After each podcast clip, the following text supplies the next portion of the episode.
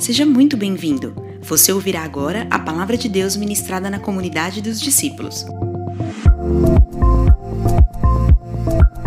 Você pode acompanhar o esboço dessa ministração em nosso app disponível na Apple Store ou no Google Play, e também através do nosso site, comunidade dos discípulos ponto com ponto b r. Pronto! Vamos receber com alegria a mensagem através da pregação de hoje.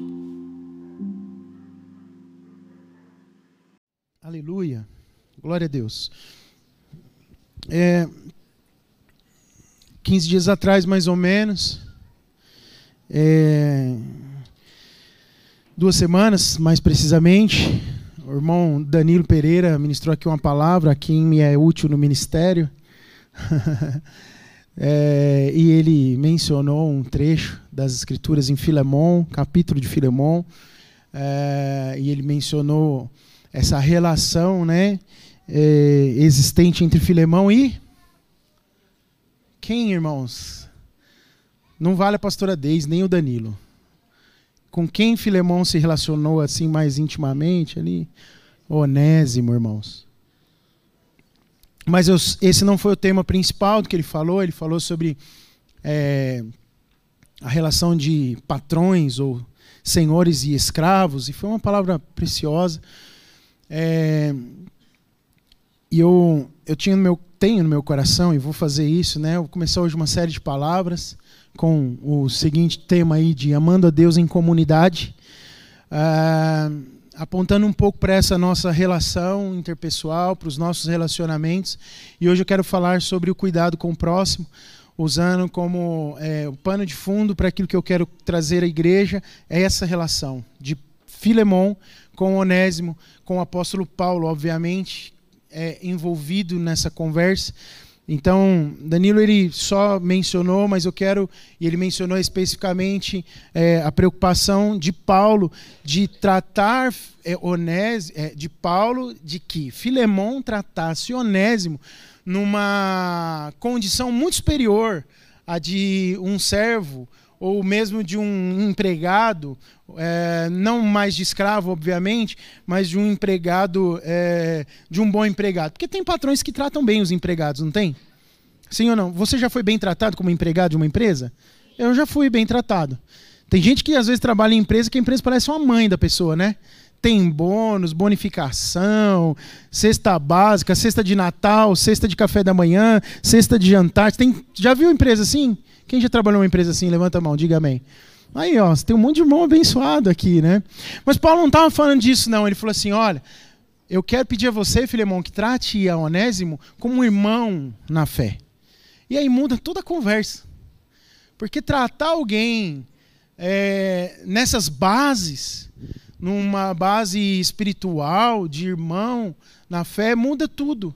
Se eu é, lidar com você aqui como um, um, uma pessoa, um amigo, um frequentador de igreja, de todos os domingos pela manhã, é, alguém in, informalmente, tem um peso. Agora, se eu tratar você como um irmão em Cristo, recomendado pelo próprio Senhor, é, isso tem outro peso e, obviamente, vai ter outro desdobramento.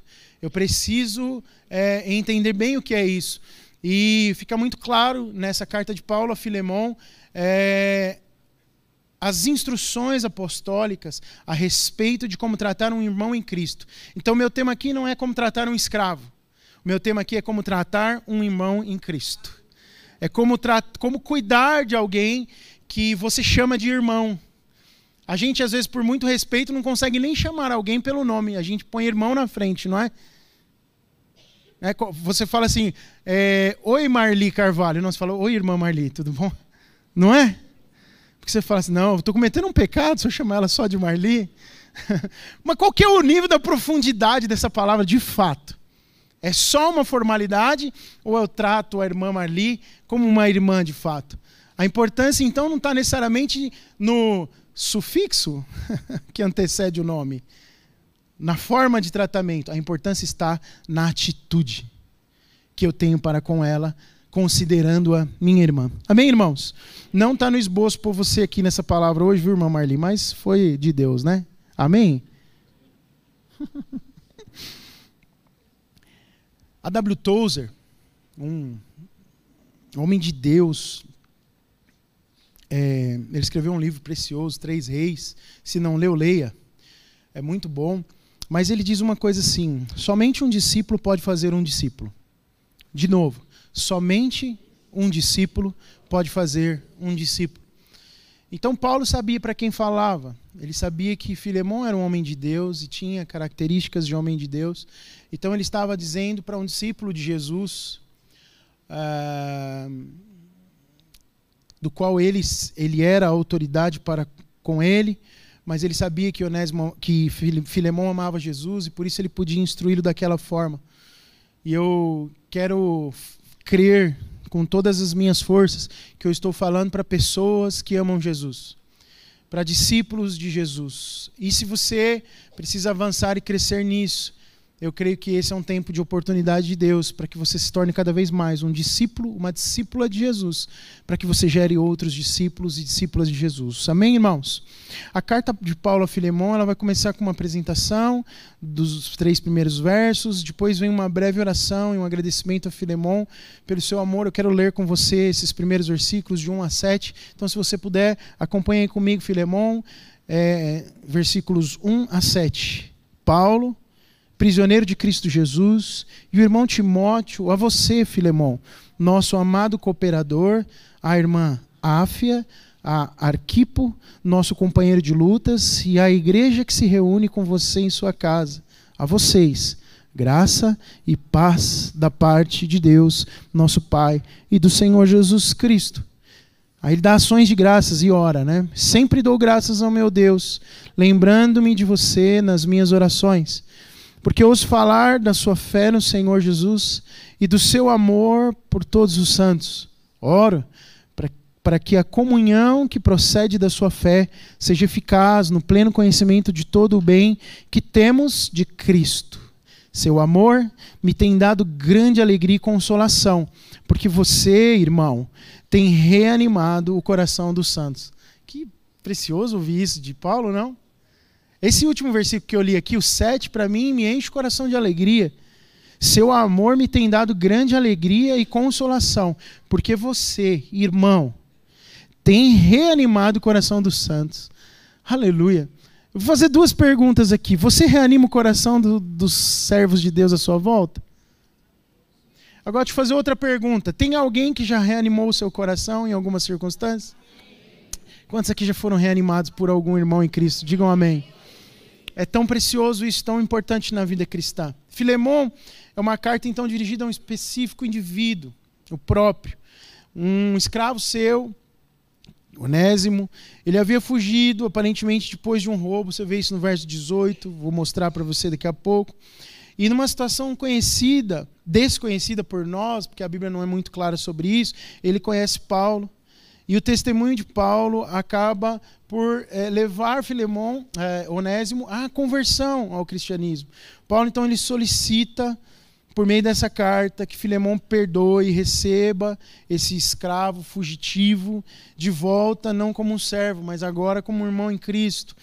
Tem duas coisas que é muito notável, importante aqui, eu quero destacar com você já nesse primeiro momento. Paulo, primeiro, ele não usa da sua autoridade apostólica, é, e Paulo também, ele é, pede a liberação de Onésimo das suas culpas. Ele apela para a consciência e para o amor de Filemom para com o seu antigo escravo. E diz para ele, por favor, considere o amor e perdoe Onésimo. Ah, dois temas assim, que envolvem bem essa carta. A primeira é a necessidade do perdão. Diga comigo, perdão. Perdão. Paulo é muito enfático nisso. E a segunda coisa é a aplicação dos valores cristãos a uma realidade social, especificamente a escravidão. E eu não quero abordar muito isso aqui. A expressão da espiritualidade cristã, ela precisa ser traduzida em perdão. De novo, a expressão de uma espiritualidade real e verdadeira cristã precisa ser traduzida em perdão. A gente tem oportunidade de perdoar todos os dias. Dentro da nossa casa, a gente tem a oportunidade de perdoar todos os dias. De agir não de forma iracunda, mas agir de forma é, benigna. Benigno, as pessoas benignas agem com bondade. Eles conseguem se pôr na pele do próximo e agir com benignidade, assim como Cristo fez conosco. Mas quando você é iracundo, quando a ira vem primeiro sempre, você, no momento em que você tem a oportunidade de perdoar, você bate. Você é agressivo. Você não é pedagógico. Eu gosto muito dessa expressão. Pastor Hernandes Dias Lopes, um homem que eu admiro muito por sua teologia e por seus ensinos sobre a pregação da palavra, eu me alimento muito do que ele escreve. Ele tem essa expressão que existe uma pedagogia de Deus nas lutas. Deus permite o sofrimento, às vezes, em nós, filhos, para que nós sejamos ensinados. Isso é uma pedagogia de Deus. Olha, ele está te ensinando de forma prática que você precisa agir de uma maneira diferente para não sofrer tais consequências. E quando nós temos os nossos irmãos, e começa na nossa casa, os nossos cônjuges, filhos, e aí temos nas, nos nossos grupos organizados na igreja, é, quando alguém faz alguma coisa errada, nos é dado a oportunidade de sermos pedagógicos na correção, demonstrando amor e não ira. A Bíblia nem te condena se você irá, se irar contra alguém. Lhe é permitido, mas você não pode pecar. Aí o pecado da atitude errada baseada na ira, isso sim é condenado pela palavra de Deus. Mas em amor, você pode ser firme, duro e corrigir e fazer as pessoas perceberem que o seu coração é um coração de amor pedagógico e não iracundo, com vontade de ver as pessoas sofrerem. Porque às vezes a gente tem isso no coração, não tem? Você fala, ah, ele fez tão ruim, agora eu quero ver sofrer. Vai sofrer para aprender. Depois que sofrer, aí eu, aí eu amo depois. Sofreu? Sofreu. Então agora eu amo. Se não sofrer, eu não quero nem amar. Mas Paulo está ensinando que a expressão de um, uma espiritualidade madura, cristã, é o perdão. Quanto à questão da escravidão, só vou falar isso. Uma mudança interior na atitude era o que Paulo estava requerendo. Paulo não queria nem mudar um sistema que naquele tempo era vigente e que depois o nosso país experimentou por anos e anos, né? Mais de três séculos, foi isso? A escravidão no Brasil, trezentos e cinquenta anos, acho que é por aí, não sei, não estudei isso também. Quer dizer, já estudei, foi lá no colégio faz muito tempo e eu não lembro. Mas a gente sabe o que é escravidão. Paulo não estava querendo mudar um sistema social naquele momento, mas ele estava apelando para uma mudança de coração para além do que um sistema social impunha sobre Filemom na relação com Onésimo. Então essa mudança interior em Filemom seria mais importante do que uma mudança propriamente na instituição da escravidão. Olha, você não tem mais um escravo, você tem um irmão. Alguém que Deus nos deu. Aleluia! Isso é muito mais precioso. Quando a gente é discípulo de Jesus, antes que a gente possa discipular alguém, a gente precisa receber isso de alguém, de algum discípulo mais maduro, e recebe de Cristo por meio de alguém. É inevitável, irmãos, que você receba coisas de Jesus por meio de outras pessoas. É inevitável. Eu ouço às vezes pessoas dizerem que são autodidatas, em qualquer área. Ah, eu sou autodidata na música, eu sou autodidata na informática, eu sou autodidata... O que mais que tem autodidata? Tem um monte de gente autodidata. E pessoas de qualidade fazem coisas muito boas. Mas todo mundo que, mesmo sendo autodidata, ele um dia pegou lá e foi ver um vídeo, uma referência. Deixa eu ver que essa pessoa... Como ele faz isso? Como é que ele faz essa, essa parte aqui da, da teoria na prática? Como que ele dá uma aula? Como é que ele toca o seu instrumento? Como que ele descobriu esse pedacinho aqui? Como que ele faz esse hacking? E eu preciso aprender com ele... Alguma referência se tem, sim ou não? Ou, eu vou usar uma expressão que eu ouvia muito quando era criança, ou você já nasce sabendo? Os autodidatas nascem sabendo, e então de tempos em tempos na vida eles apertam um botão e plum, nasce uma coisa nova sozinho? Não! Inevitavelmente você está recebendo de alguém, e na vida cristã é assim. Nós precisamos ouvir discípulos mais maduros de Jesus que não são nossos chefes, mas que são discípulos mais maduros, discípulas mais maduras, que passaram talvez por situações que nós estamos passando nesse momento e que vão nos ensinar alguma coisa da parte de Deus. É assim que as coisas são transferidas. Filemom, cooperador de Paulo, como ele mesmo diz, ele recebia do apóstolo Paulo o que Paulo recebeu. Os apóstolos de Jesus, inclusive Paulo, tiveram essa oportunidade rica de receber direto de Jesus. Eles ouviram direto do Senhor. Mas foi uma coisa que aconteceu com eles. Alguém aqui já sentou numa sala com Jesus, só você e Jesus pessoalmente? Deixa eu ver que aí a gente precisa conversar depois, eu preciso receber algumas coisas. Tem alguém aqui nessa manhã? Não tem, né? Eu também nunca sentei com Jesus pessoalmente, em carne e osso. Mas eu sentei com pessoas já que eu via Jesus, o coração de Jesus, me abraçando através daquela pessoa. E, inclusive, pessoas assim nos ensinam que momentos de solitude, por meio do Espírito Santo, quando você olha para João dezesseis e dezessete, você vê como é que funciona essa coisa. Discípulos mais maduros têm essa experiência de João dezesseis e dezessete. O que diz em João dezesseis e dezessete? Jesus prometendo o Consolador e dizendo qual seria o trabalho do Espírito Santo na vida do crente. E quando você começa a sua vida cristã, você nem faz ideia dessas coisas. Sim, eu estou falando muita groselha aqui. Você está comigo? Está me entendendo? Eu preciso de alguém que fala, olha, um dia eu aprendi que eu tenho um lugar que eu posso sentar-me mesmo sozinho e que o Senhor, com a sua palavra e por meio do seu Espírito agindo dentro de você e de mim, Ele vai falar com você. Ele vai conversar com você, Ele vai te instruir, Ele vai te constranger. E quase sempre, irmãos, a gente recebe confirmação de Deus quando a gente está num momento de solitude. Vamos imaginar que Deus falou com você, que um dia um irmão chegou para você, ou uma irmã, amado, amada, doce, dos santos, mais maduro, e fez a você uma exortação simples. Para você, jovem.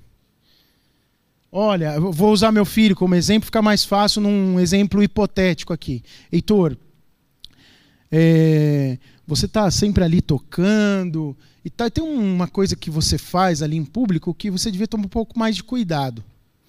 Toma cuidado com isso.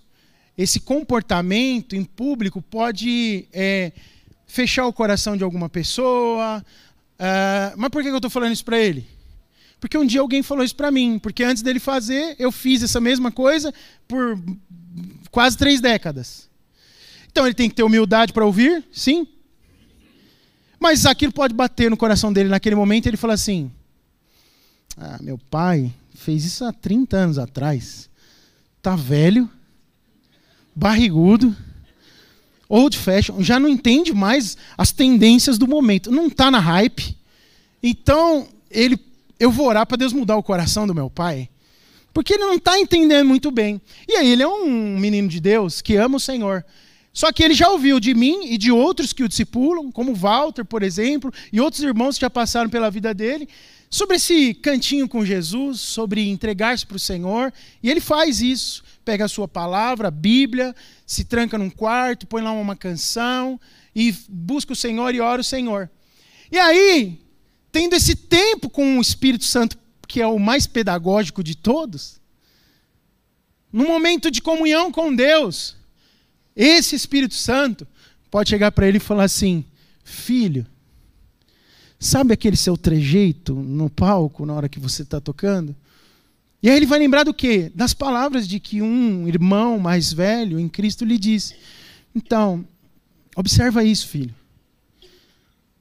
E aí Deus traz revelação para ele, naquele momento de intimidade, de algo que alguém mais maduro e servo de Deus falou para ele. Quantos estão me entendendo? Só que se ele não tiver o coração de ir para Deus, não adianta. Se ele não tiver o tempo dele com Deus, se ele não se quebrantar na presença de Deus, ele pode até seguir um conselho de alguém mais maduro, mas aquilo será algo exterior. O homem interior continuará da mesma forma, aquele velho barrigudo ou de fashion que não entende mais a tendência do momento, mas eu estou fazendo porque eu sou um servo de Deus, submisso a toda a autoridade. Irmãos, não tem autoridade melhor para nós nos submetermos do que a do próprio Deus por meio do seu Espírito agindo dentro de nós. E isso acontece quando nós damos espaço para o Senhor falar conosco usando a vida de irmãos mais maturos. No final das contas, o conselho serviu, mas teve que ter cooperação do Espírito. Quantos entendem o que eu estou dizendo? Digam amém. Essa é a igreja. Aplique esse exemplo, irmãos, na sua vida, em qualquer tema, no trato com as pessoas, na forma como você se senta à mesa, nas roupas que você usa. Tem roupa que não é adequada para determinado ambiente. Você pode até usar para outro ambiente. Certo? Vou usar outro exemplo com quem eu tenho alguma liberdade aqui, que é uma atleta, a Nete. A Nete é atleta, vocês sabiam?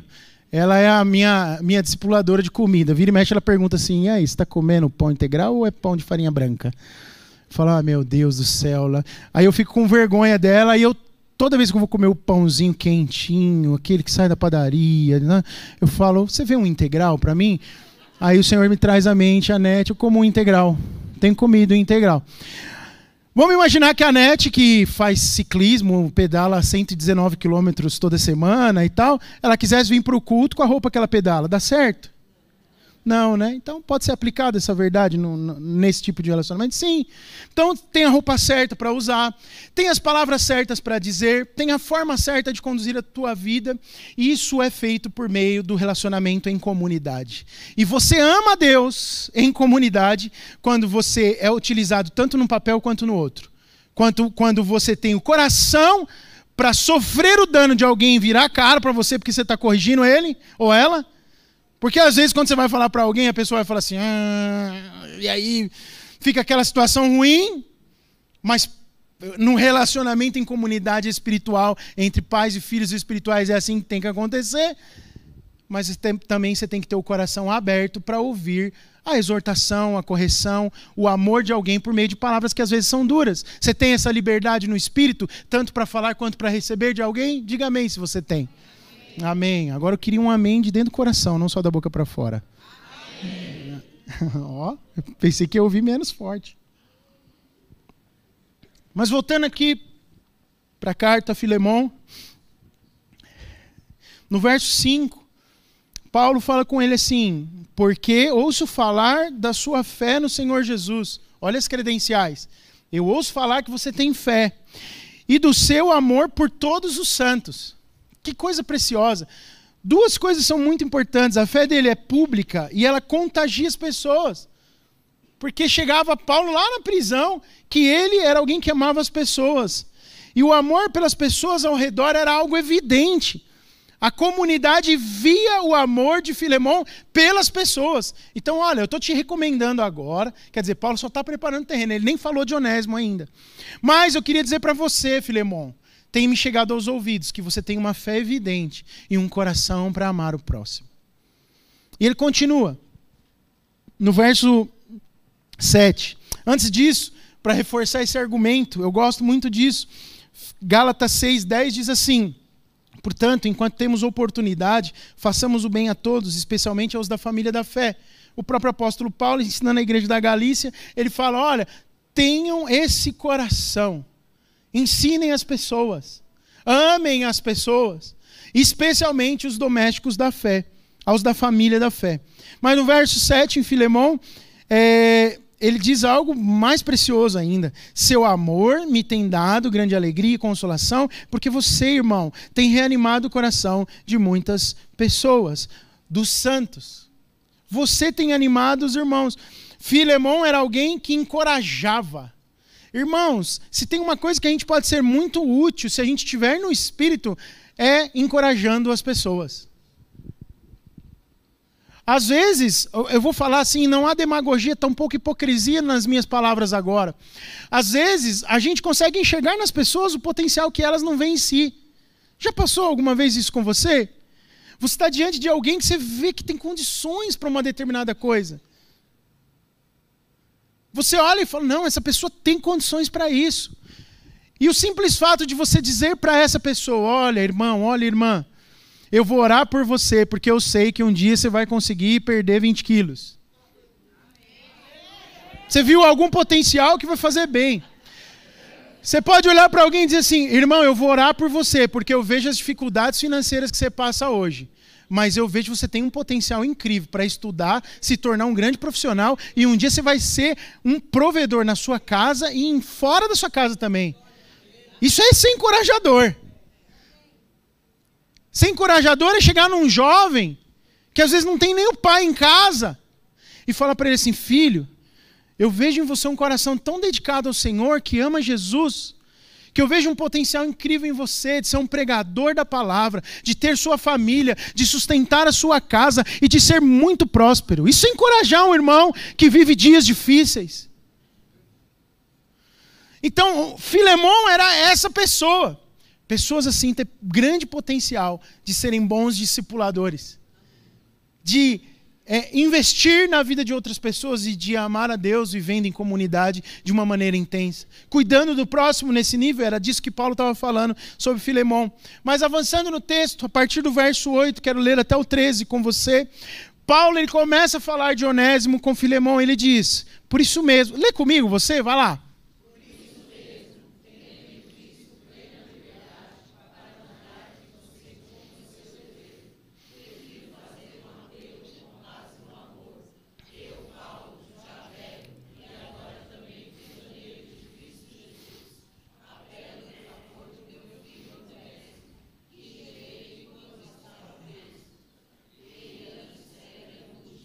Mas agora é útil, tanto para você quanto para mim.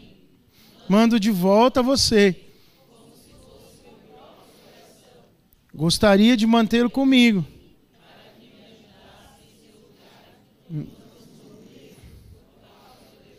Olha que Paulo fala, ó, estou te mandando um reforço, mas ele está tão bom que eu queria que ele ficasse comigo.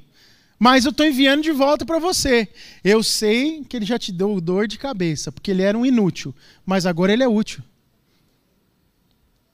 E é interessante aqui, mas vamos lá, deixa eu seguir aqui. Paulo, ele não está dando uma ordem, né? Só para seguir a ordem do que lemos. Ele não está dando uma ordem por causa de quem ele era.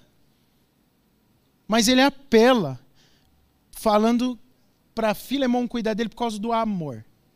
Não é isso que diz o texto? Tendo a plena liberdade para mandar que você cumpra seu dever, Paulo fala assim, prefiro fazer um apelo com base no amor. Eu podia te dar uma ordem, mas eu prefiro apelar para o amor. Isso é lindo demais. Melhor do que fazer porque alguém mandou, é fazer porque ama. Você quer ver você ser completamente infeliz?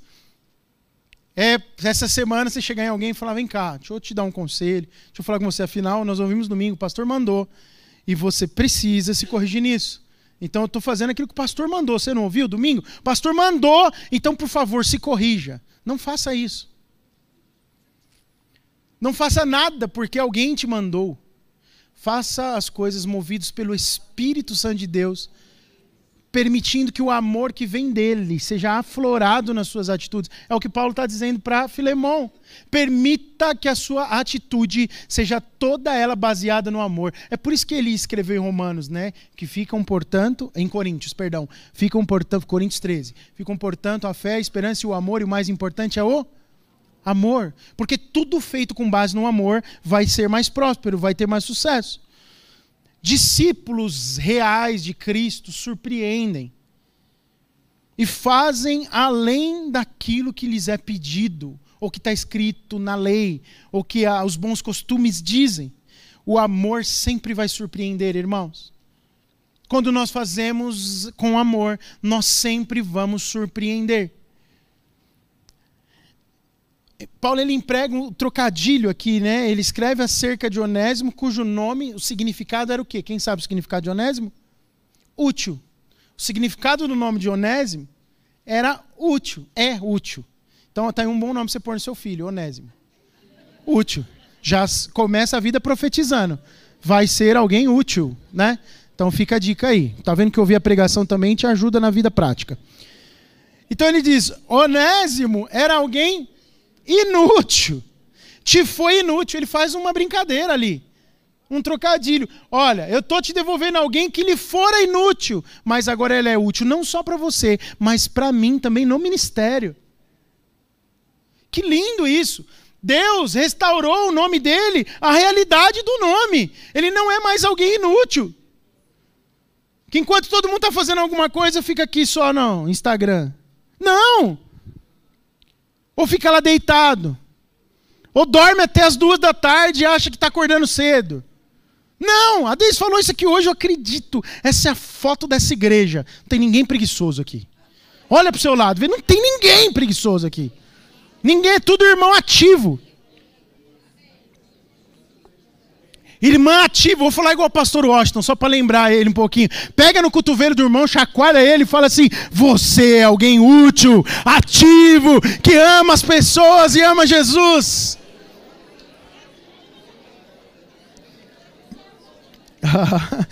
Isso é bem ele mesmo, né? Chacoalha o braço do teu irmão aí. Chacoalha o braço de um inútil, quer dizer, de um, um irmão que vai ser mais útil. Aleluia! Glória a Deus! Mas você vê que Paulo fala as verdades profetizando as verdades, não é? Um homem de Deus, que ele mais inspira do que joga para baixo. Inspira as pessoas.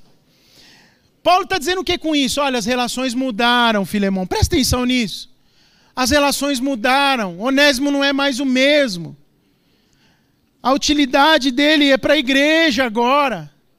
Ele é além de que um escravo, ele é um irmão. Deus mudou a vida dele, o perfil dele é outro. Ele não é mais um zero à esquerda, não. Ele já é um zero à direita. Quantos zeros à direita temos aqui? Digam amém. Amém.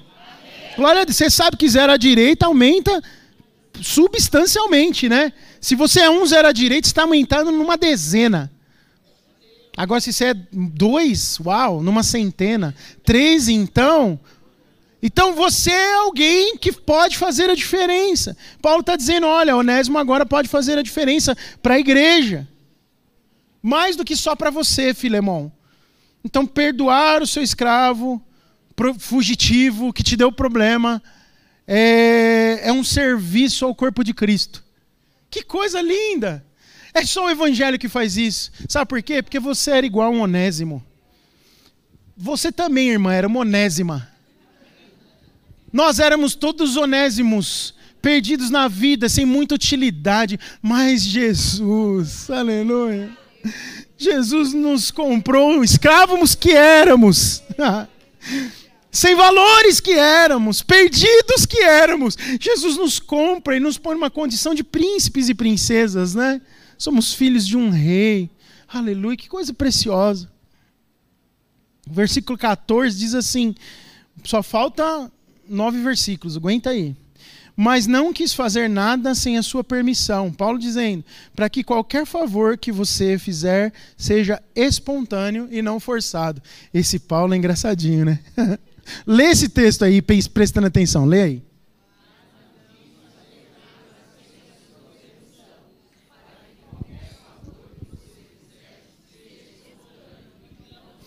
Ainda que Filemom estivesse pensando em falar, você está de brincadeira, eu não vou receber esse Onésimo de novo. Paulo está constrangendo ele em amor. E eu acredito na sinceridade do apóstolo Paulo aqui, de dar um jeito na vida de Onésimo que não fosse com Filemom, se Filemom falasse, não quero. Ele ia resolver de outra forma. Mas ele está constrangendo ele com amor também pelo irmão. A resposta. A gente ouve muito isso nas casas, né? Uma resposta assim, ó, tô indo. Já vou. Espera só um pouquinho, falta cinco minutos. Daqui a pouquinho. Alguém ouve isso em casa? Sério? Nossa, pensei que era só na minha. Ou quer dizer...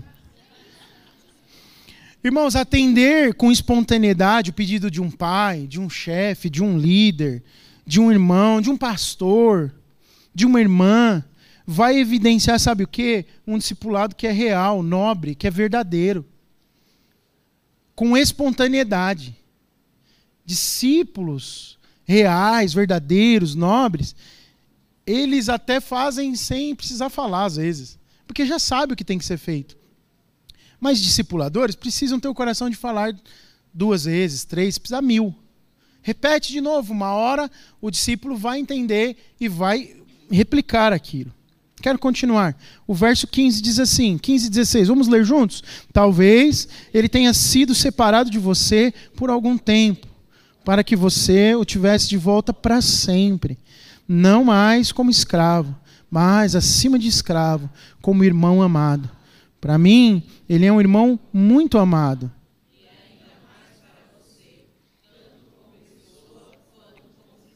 Que, que afirmação preciosa.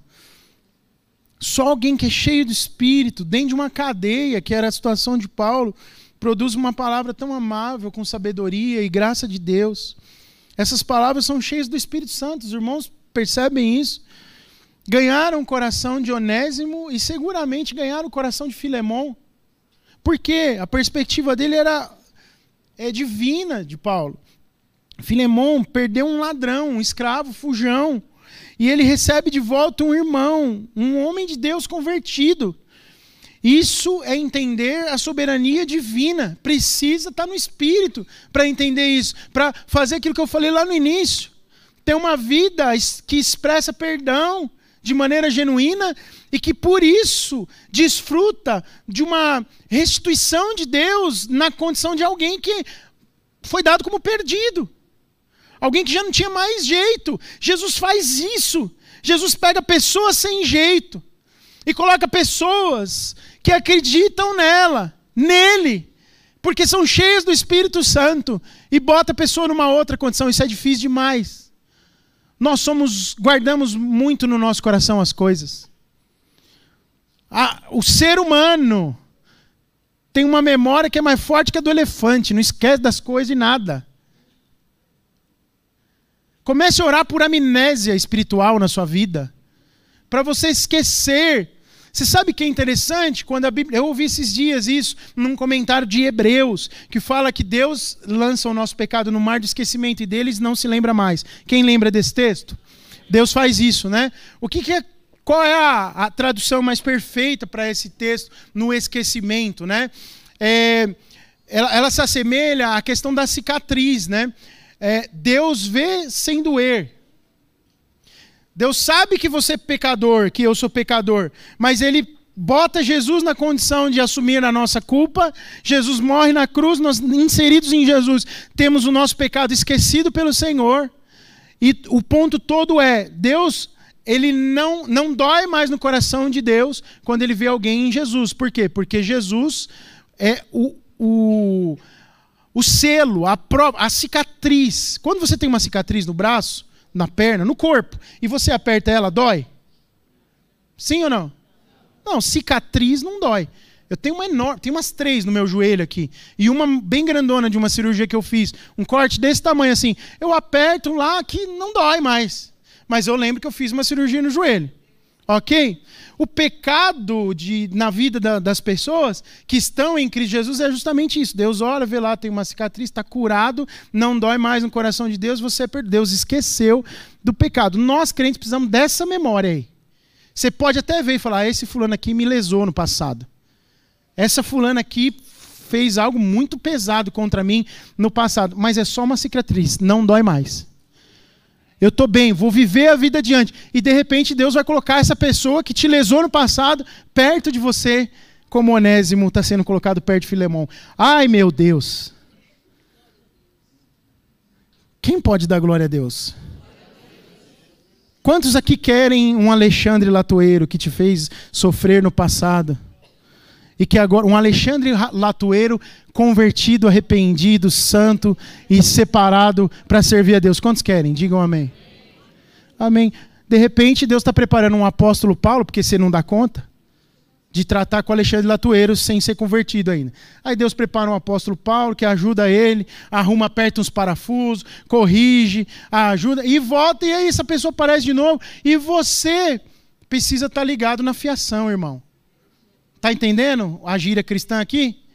Se liga na fiação de Jeová, porque senão você perde os caminhos de Deus na sua vida cristã e não consegue viver em comunidade, porque Deus manda gente com potencial para perto de você, para andar a vida cristã com você, para te ser útil, não só, vou falar igual Paulo falou para Filemom, não só para você pessoalmente, mas na vida da igreja, e você despreza aqueles que Jesus está mandando por causa das feridas do passado. Sabe o que que acontece? Você não tem uma cicatriz, você tem uma ferida que não foi curada ainda. Você toca nela, dói, e o seu coração não liberou o perdão que era necessário, por isso você não vive uma vida cristã plena.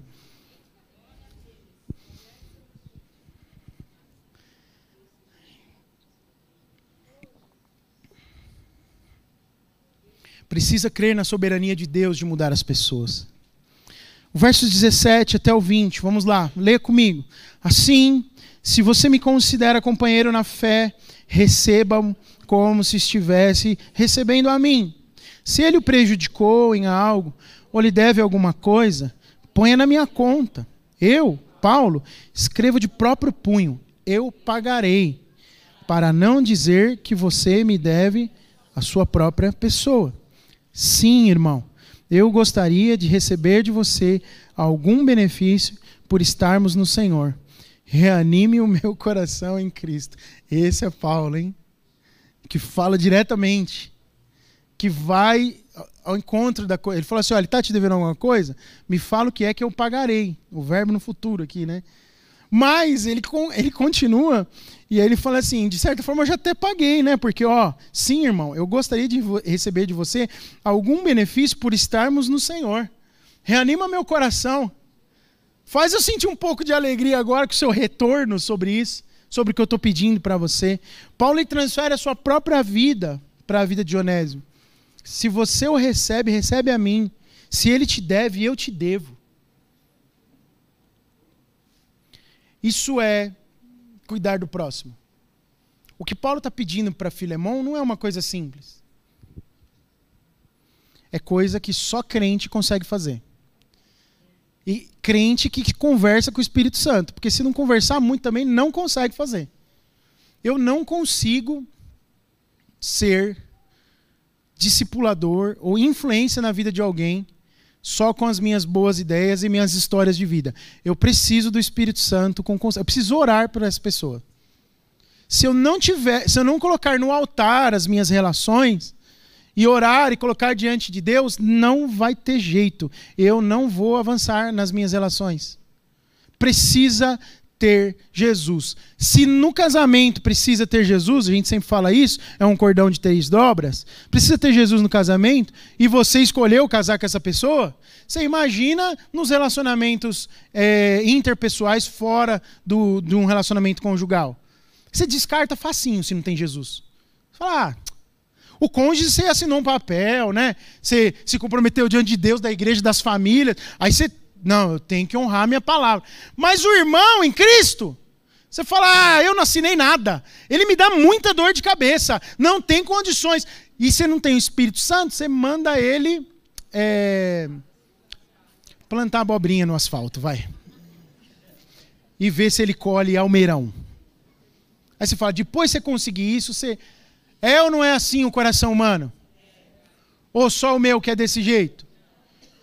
Quem tem um coração diferente disso, diga amém. Ah, parabéns. Louvado seja. O verso vinte e um. Escrevo-lhe certo de que você me obedecerá, sabendo que fará ainda mais do que eu lhe peço. Essa palavra obedecerá aqui significa submissão a um conselho recebido. Escrevo. Então, poderíamos ler assim, escrevo-lhe certo de que você ouvirá o meu conselho e em submissão ao conselho que eu te dei, você fará ainda mais do que eu estou pedindo para você. É isso que Paulo está falando para Filemom. Por quê? Porque você é aquele cara que eu falei do início, tem uma fé evidente. As pessoas veem o seu amor pela comunidade cristã. As pessoas estão olhando para você e vendo em você um homem de Deus. Então eu creio que você tem um coração para seguir nessa linha. O servo amoroso, obediente, ele sempre vai fazer mais. Vive uma vida de abundância, faz por generosidade, faz com um coração gracioso, abençoador. Fazer um favor, irmãos, é um dever.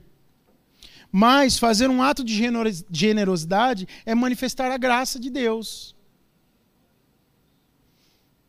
Certo? Você pode, por exemplo, fazer um favor para alguém hoje que você está vendo. Ah, não tem jeito, a gente nos nossos exemplos sempre volta para a nossa vida. É, e pensa na sua história. Você pode fazer um favor hoje para alguém que está voltando de ônibus para casa e fazer um favor. Fala assim, ó, quero te dar carona até sua casa hoje, domingo. Você vai chegar mais rápido e mais confortável. Vem cá, você com seus cinco filhos, entra no meu carro e nós vamos te levar para casa hoje. Amém? Isso é um favor. Só que você pode ser mais generoso ainda. Se organizar e domingo que vem, fala assim, olha, eu queria levar você na minha casa. Você vai almoçar com a gente lá, porque a gente vai preparar um almoço para você. E depois eu levo você na sua casa. Pode ser? Isso é, não transborda? Quem ficou com vontade de fazer isso agora? Eu vi um monte de gente sorrindo, falando, ah, isso é pra mim. Ah, mas assim, é fazer espontaneamente. Quem gostaria de receber isso? Diga amém. Amém. Você gostaria de receber? Você é um sem vergonha, né? Uma sem vergonha. Agora, você gostaria de fazer isso por alguém hoje? Ó, oh, Jesus está vendo o seu amém. Vou perguntar de novo para não ficar ruim entre você e ele, não é comigo. Você gostaria de fazer isso por alguém? Amém. Irmãos, isso é maravilhoso. Se você faz isso, sabe o que você está fazendo? Você está tendo uma oportunidade de não só abençoar materialmente a vida de alguém, mas de entrar no coração de alguém, de mudar a história de uma família. Isso é comunidade cristã. Isso é amar a Deus vivendo a comunidade cristã na essência da coisa. É confortável para nós estarmos nos nossos relacionamentos. Mas é muito bom, eventualmente, pega alguém de fora do seu relacionamento e faz um ato, não é um ato de bondade, é um ato de generosidade escancarada. De graça. Compra aquele dia a melhor carne no açougue. A melhor que você puder. E fala, irmão, comprei a melhor carne que eu podia esse mês. E eu queria que você fosse lá para comer com a gente. Aleluia. Eu sempre brinco com isso sobre mim, mas não é para mim. Você não precisa fazer isso para mim. Faça isso, abençoando a vida de alguém. Transborde em generosidade sobre a vida de alguém. Amém? Amém. É muito bom isso. Transborde a graça de Deus sobre a vida de outros, porque você recebeu isso do Senhor. Discípulos que entendem essa vida na perspectiva do reino de Deus, presta atenção nisso. Eu gosto muito da primeira aula do Cultura da Igreja, que fala sobre a perspectiva do reino de Deus na vida do crente. Discípulos que vivem a vida na perspectiva do reino de Deus, vivem numa perspectiva de abundância. Não só de fazer o favor de levar alguém, fiz a minha uh, tarefa da semana. Não! Você vive na perspectiva de surpreender as pessoas porque você foi surpreendido por Deus. Você é surpreendido por Deus? Aleluia. Glória a Deus. Verso vinte e dois. Além disso, prepara-me um aposento, porque graças às suas orações espero poder ser restituído a vocês. Paulo profetiza sobre a própria vida dele, algo na vida de Filemom. Fala, ó, eu sei que você está orando por mim, e eu sei que em algum momento eu vou sair dessa prisão e vou estar com você. Então prepara uma, um, um lanche aí, que já já eu estou chegando. Não é maravilhoso isso? E Paulo dando um ensinamento para ele aqui, olha, sua casa é um lugar importante. Viu? Você que quer discipular alguém, você... Eu estou falando sobre cuidar do próximo. Paulo estava falando para Filemom, olha, prepara uma mesa aí, recebe. Não só o seu pastor, mas recebe os outros, recebe as pessoas. Receber no seu lar, é, quem reparte a casa está repartindo o coração. Trazer para dentro da sua casa é repartir um pedaço de quem vocês são, de quem você é. As pessoas chegam lá em casa e vão ver como é que é a casa. Recentemente a gente levou um, um, uma galerinha lá, um grupo de adolescentes, que nem são os mais próximos dos meus filhos. Não são de, de sabe aquele que tem vínculo de discipulado? Não. Vamos lá, galera, vamos comer lá em casa. Nem lembro o que, que nós comemos. O que, que nós comemos naquele dia? O que, que foi que comemos naquele dia? Foi churrasco, deve ter sido. Foi, Walter e Ju estavam lá também. E foi um, um tempo muito, muito precioso para nós, foi muito gostoso estar ali junto com os irmãos. Mas, quando você está abrindo a sua porta da sua casa e alguém está entrando dentro da sua casa, eles vão ver tudo que tem de bom e tudo que tem de ruim. Porque na sua casa você é autêntico, você bota chinelo, não é? O cachorro vem e pula. Eles vão ver se depois que você fez carinho no cachorro, você mexeu na comida. Sem lavar a mão. Não vai, não, fala que vocês não vão ver. Vão ver. Se for na minha casa, vai ver. Olha lá, o pastor pôs a mão no cachorro, agora está indo lá pegar a carne que a gente vai comer. Não é possível um negócio desse. Meu sogro, que ama minha cachorra, nem pensa nisso quando vai lá em casa. Né? Só diz, mas a minha cachorra é mais limpinha do que todos vocês aqui. Fica tranquilo. O máximo... Não, deixa pra lá. Trazer pra sua casa é trazer um pouco de vulnerabilidade pra mesa. As pessoas vão ver quem você realmente é. A hora que seu filho fizer uma coisa que não te agradou dentro da sua casa, você tem que ter muito domínio próprio pra não fazer o que normalmente você faz. Mas quase sempre você vai acabar fazendo o que você faz, nem que seja numa derrapadinha. Sim ou não? Então trazer pra casa é, fala dessa... liberdade de comunidade. E nós somos muito desafiados a viver isso. Irmãos, nós vivemos muito longe desse padrão. Essa é a verdade. Por isso eu quero desafiar você. Receba na sua casa uma célula. Receba na sua casa uma casa de paz. Por isso que eu falo para você que é impossível viver esse padrão de vida se nós nos reunirmos em grupos pequenos. O culto aqui é maravilhoso, a gente recebe de Deus, é, é precioso estar com todos os irmãos reunidos, mas numa comunidade cristã, a gente precisa se conhecer, e só se conhece quando é no máximo, sei lá, quinze. Porque uma célula que tem vinte, vinte e cinco, trinta, também começa a ter gente que não se conhece. Sim ou não? Mas quando você tem ali um grupo de dez pessoas, é maravilhoso para se conhecer, né?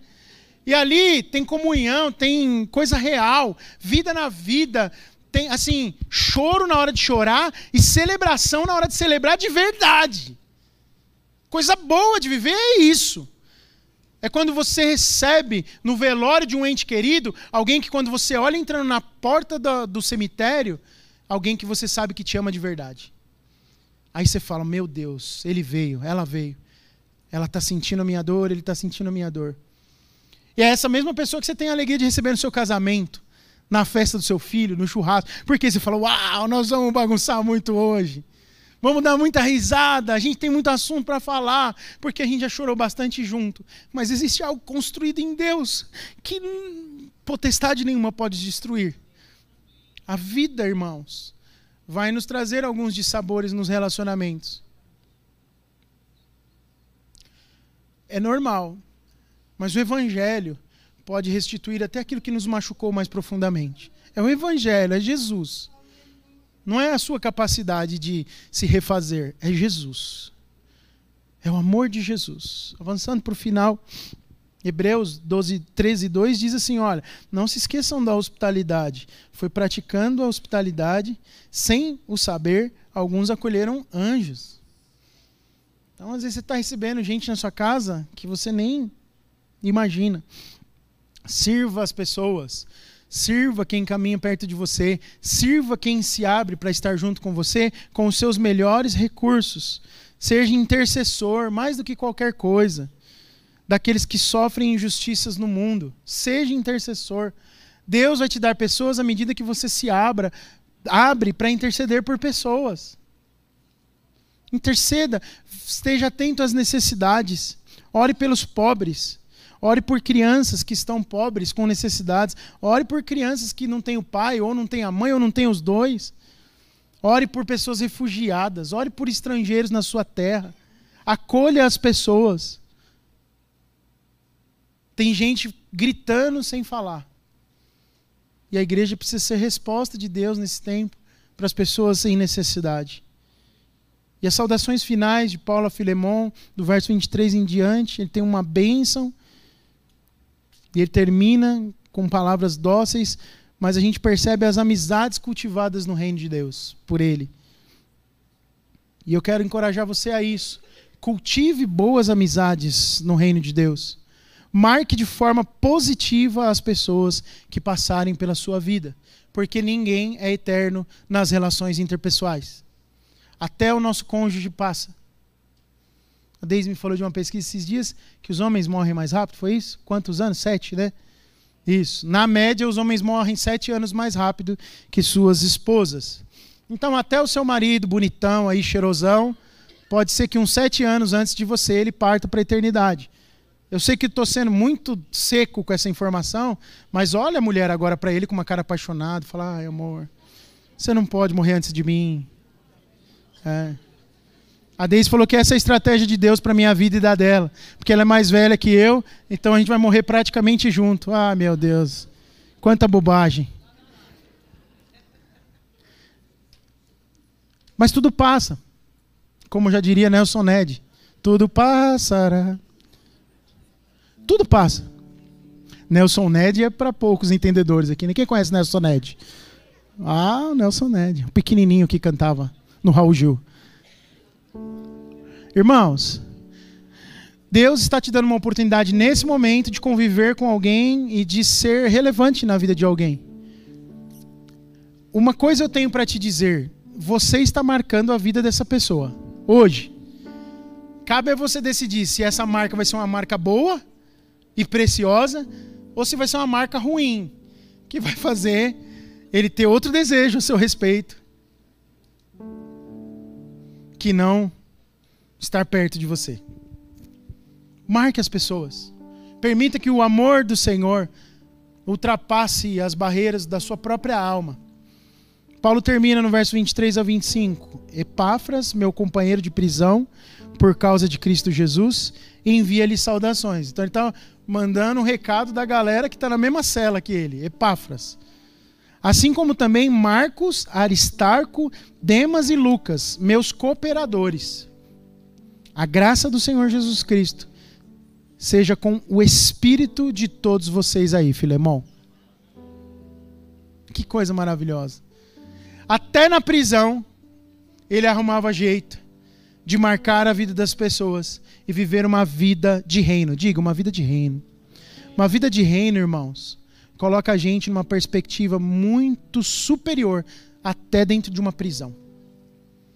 E às vezes a gente está em palácios e não está conseguindo viver uma vida de reino.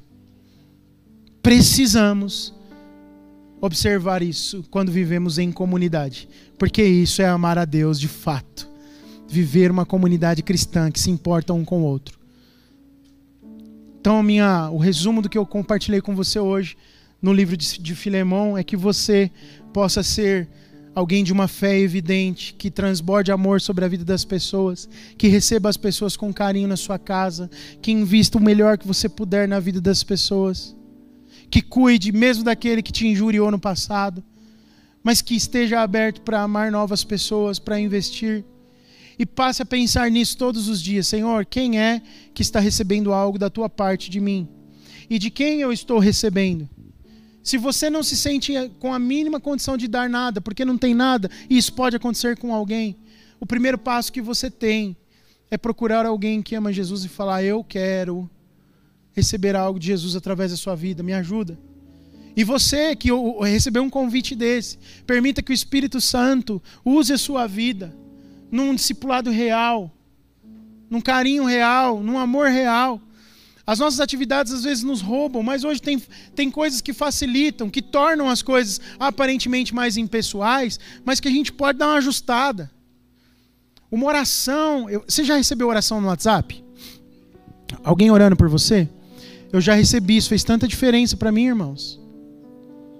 Quando você abre o áudio, você pensa que a pessoa vai falar, e aí, beleza, mano? Ele começa a falar em línguas. Já chorando. Tá... Aí termina a oração e fala, tava aqui orando meu devocional e o Senhor colocou você no meu coração. Essa é a palavra que Deus colocou pra você hoje. Não tem melhor forma de começar a semana. É uma delícia. Seja canal disso, por favor. Isso vai se desdobrar num churrasco, mas o churrasco não é o melhor. O melhor é saber que alguém tem um coração para orar por mim no seu próprio devocional. Isso é o melhor. Tem irmãos de longe.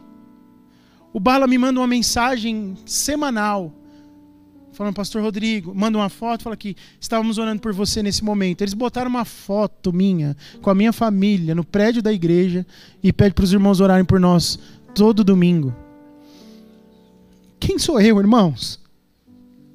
Quem, quem, quem sou eu? Eu não sou ninguém para receber tamanho carinho de alguém. Então o máximo que você pode fazer é abençoar a vida de alguém orando por alguém. Ore por alguém. Mas não, não fala assim, eu estou orando, pastor. Você não conhece meu coração e nem sabe da minha vida. Eu oro todo dia. Tem coisa que não basta fazer, tem que mostrar.